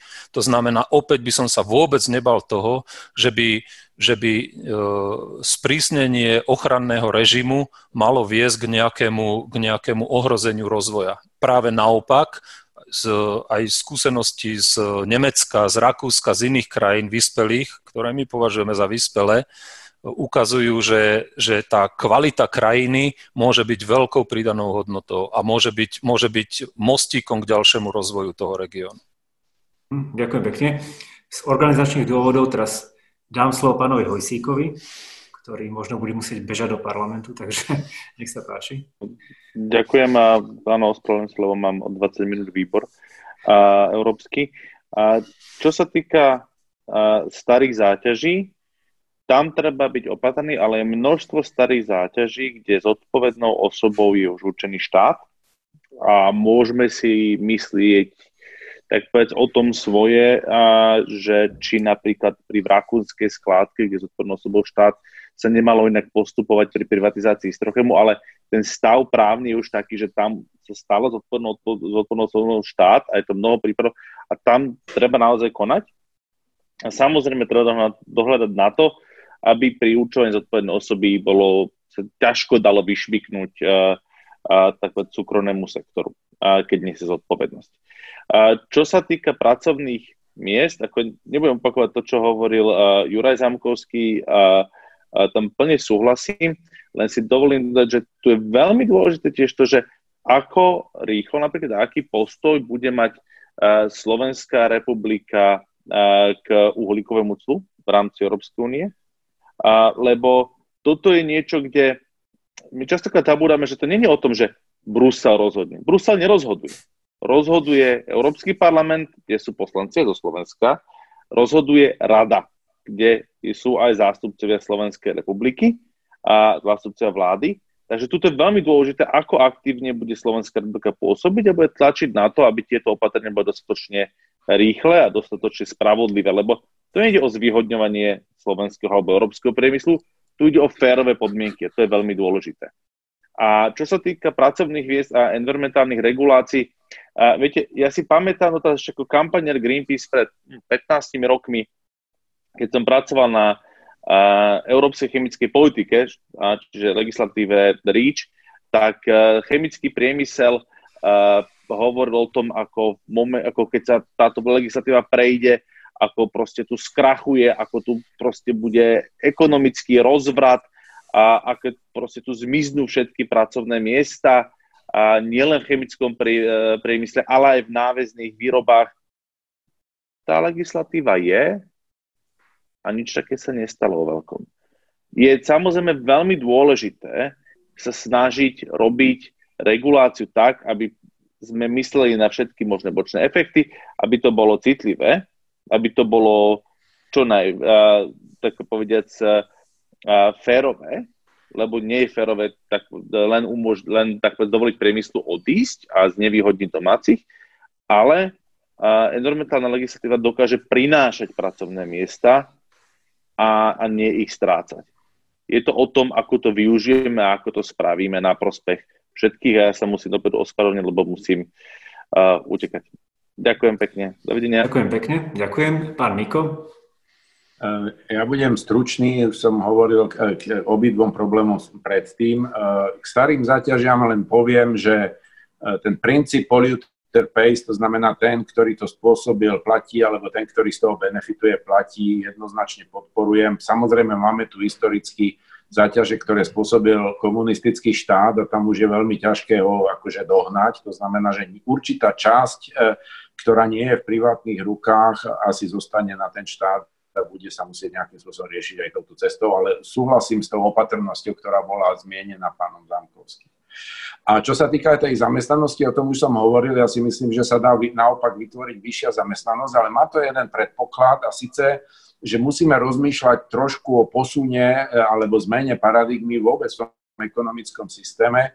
A už to naznačil uh, uh, pán Hojsík, v momente, keď zavedieme iný typ zdanenia, to znamená zdanenia buď to uhlíka, alebo ja by som sa klonil k zdaneniu zdrojov, ako environmentálnych zdrojov, materiálov a tak ďalej, energií.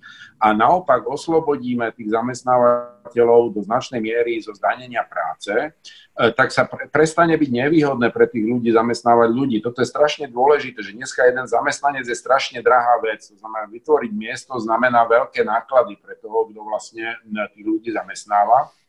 Pokiaľ sa ten systém zmení, tak nič nebude brániť tomu, ako je tu čo robiť, práce je dosť pre mnoho zamestnancov, len ide o to vytvoriť to prostredie ekonomické také, aby daňový výnos pre tie potreby, ktoré sú, zostal zachovaný, čo teda podľa tých prepočtov vyzerá, že sa dá zabezpečiť z tej, povedzme, uhlíkovej dane, ale súčasne, aby sa znížilo zdanenie vlastne e, na, na úrovni toho pracovníka, to znamená, že si môžeme dovoliť zamestnať viacej ľudí e, aj v týchto nie priamo výrobných sektoroch. Čiže podľa môjho názoru je to možné, e, tých pracovných príležitostí tam bude viac a ne, neobával by som sa toho, že, že zelené smerovanie by spôsobilo zníženie zamestnanosti. Hm, ďakujem pekne. A záverečné slovo pre pána ministra Budeja, nech sa páči. Tieto záverečné slova by som podpísal aj pána Miku a veľmi dobré vystúpenie bolo pána Zamkovského. O tých, e, o tých environmentálnych záťažiach, to by bolo na osobitnú diskusiu. Pán Hojsík tam už nie je, ale treba mu povedať, že to tak nefunguje, že najprv štát rýchlo odstráni a potom bude hľadať zodpovednú osobu, lebo štát nesmie odstraňovať, dokedy nie je jasne súdom určená zodpovedná osoba.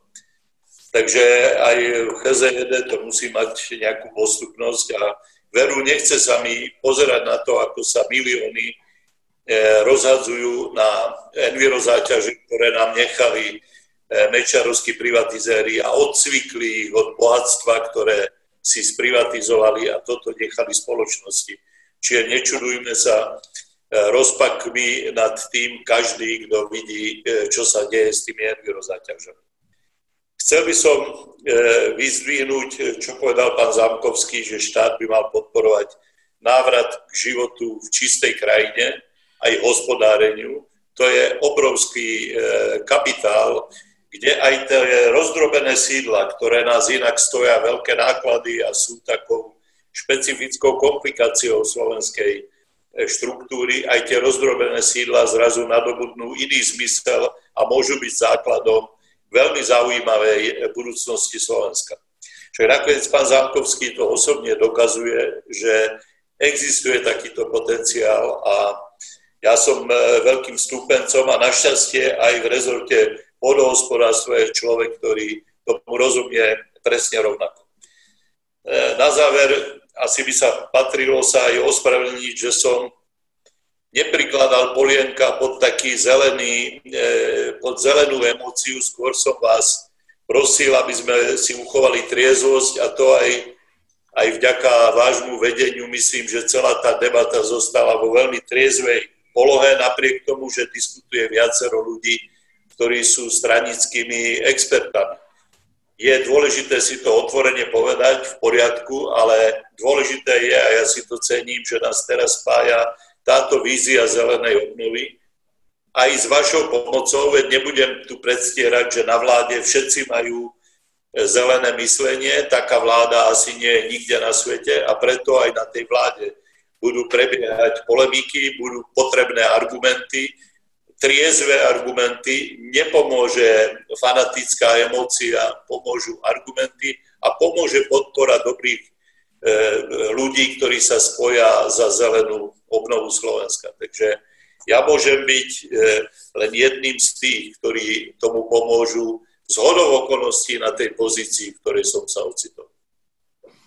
Ďakujem pekne a mne ostáva iba dodať, že na tej pozícii vám budeme držať palce a aj v zápasoch vo vnútri vlády, aj v zápasoch a, a, povedzme s ostatnými aktérmi. A Môj obľúbený filozof Gandalf Šedý, neskôr známy ako Gandalf Biely, povedal, že si nemôžeme vybrať dobu, do ktorej žijeme, môžeme si vybrať iba to, čo urobíme s dobou, do ktorej sme sa narodili. A možno, že je to ešte zložitejšie, pretože my netvoríme iba dobu, v ktorej žijeme, tvoríme aj dobu pre naše budúce generácie. Čiže zelená transformácia takto nie je iba, a môžeme ju vnímať nie iba ako nejakú príležitosť urobiť náš život lepším, ale možno aj spôsob nejakej zodpovednosti voči budúcim generáciám. A to nie iba druhú homo sapiens sapiens, pretože tá naša zodpovednosť by mala byť širšia a, a, a zahrňať teda možno ekosystém ako taký. Ale to už sú veľmi široké filozofické úvahy. My sme sa, ako povedal pán minister, snažili byť v tejto diskusii triezvy. A mnoho z otázok, ktoré, ktoré ste poslali, bohužiaľ nemohli zaznieť, pretože ich bolo jednoducho hrozne veľa, ale to nevadí. Budeme organizovať ešte niekoľko iných podujatí, ktoré sa tejto témy z jednej alebo inej strany dotknú. Zelená regionálna energetika na Slovensku hneď zajtra, ako zastaviť stratu biodiverzity vo štvrtok, financovanie európskej obnovy v piatok. Čiže množstvo, množstvo diskusí, pri ktorých sa budete môcť túto otázku opýtať, alebo ju jednoducho zodpovedia, zodpovedia panelisti, tak ako mnohé zodpovedali pri, pri dnešnej diskusii. Týmto im ďakujem za účasť, ďakujem pánovi ministrovi Janovi Budajovi. Ďakujem za pozvanie. Ďakujem poslancovi Európskeho parlamentu Martinovi Hojsíkovi, ktorý už sa musel ospravedlniť. Ďakujem vedúcemu zastúpenia Európskej komisie na Slovensku pánovi Mikovi. Ďakujem za pozvanie. Ďakujem pánovi Juravej Zamkovskému. A ja ďakujem. A ďakujem aj pani Lian Rástockej, ktorá zároveň zastupovala spoluorganizátora dnešnej diskusie Slovenskú klimatickú iniciatívu. Ďakujem. Ďakujem veľmi pekne. A ja ďakujem aj divákom, teda divákom a poslucháčom tejto diskusie za, za účasť, ktorá bola dnes naozaj veľmi hojná a verím, že sa stretneme pri podobných podujatiach aj v budúcnosti. Ďakujem, do počutia. Ďalšie naše podcasty nájdete na stránke www.euraktiv.sk lomka podcasty, v dennom newsletteri nášho portálu alebo si ich môžete vypočuť vo vašich podcastových aplikáciách.